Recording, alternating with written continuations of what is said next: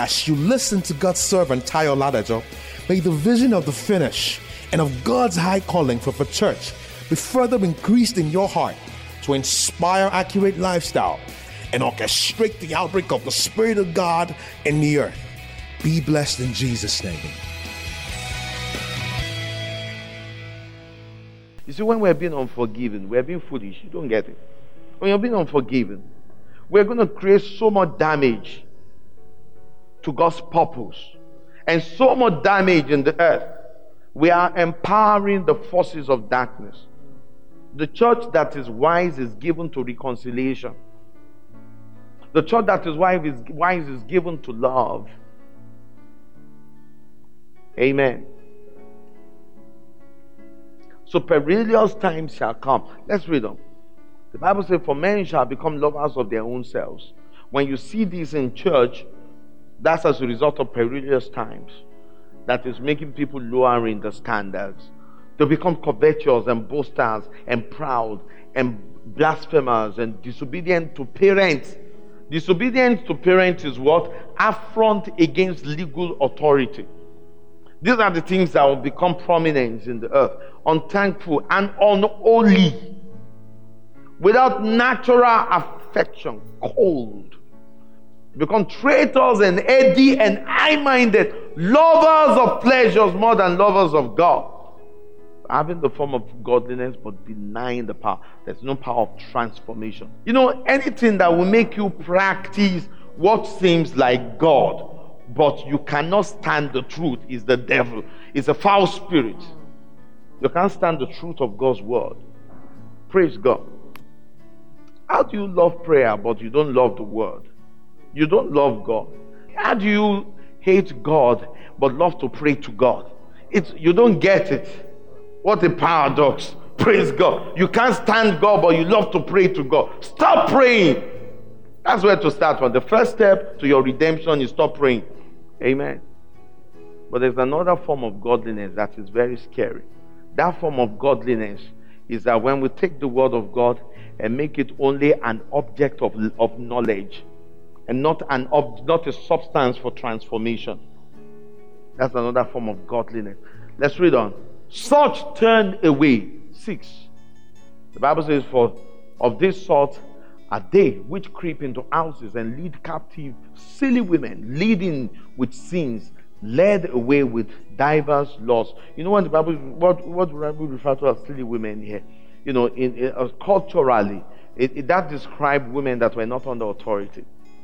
Women that are not under, they're, they're exposed. Women that are not under, they don't, they, you know, they're not under authority. They don't know how to draw boundaries. They welcome anyone and anything. They cross pollinate. Praise God. The implication of that is that they're going to become gullible and they will be swept into error. Let's read on. Or the Bible says, for ever learning and never able to come to the knowledge of truth. How do you understand that? The only thing is that you have the knowledge of the word, but no fruit to show for it. The truth is not circumcising the earth, our heart. Your heart is so immune to God's word. It's so it just can't penetrate. But you lost after revelation. Just want more revelation, accumulation of revelation information. Praise God. One of the things we must be committed to is doctrine, teaching, sound teaching. Praise God. We must be committed to teaching of the word, to culture our hearts. Amen. Sound what? Teaching. So that I, I don't I don't get I don't settle for excitement and mere, you know, what do you call it? Inspirational. I just like ah, God is able, you will get there. Praise God. What's the meaning of that? How do I get there? Praise God. Where am I going to start with? Don't just listen to where they'll tell you that you get there. You get there. You get what? Doctrine. We must be committed to doctrine. True teaching that cultures the heart. Manner of life. Manner of life is it speaks of lifestyle.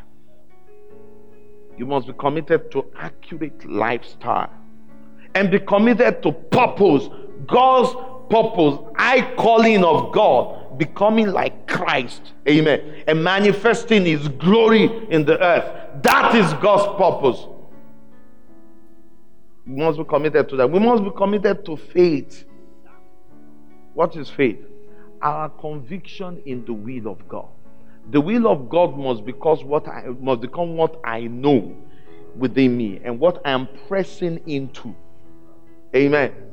Our long suffering, ability to be forbearant, to be forbearant and be forbearant and be forbearant and be controlled and be self governed.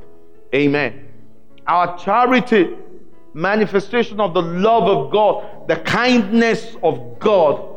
It's a cost if you receive from God and you don't give back, you don't extend back to men. Praise God.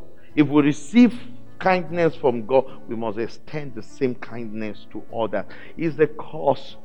Many of us are like pools. We don't pool don't flow. They are redundant water. They don't flow. After a while, they will start stinking. God wants us to be able to retain our freshness.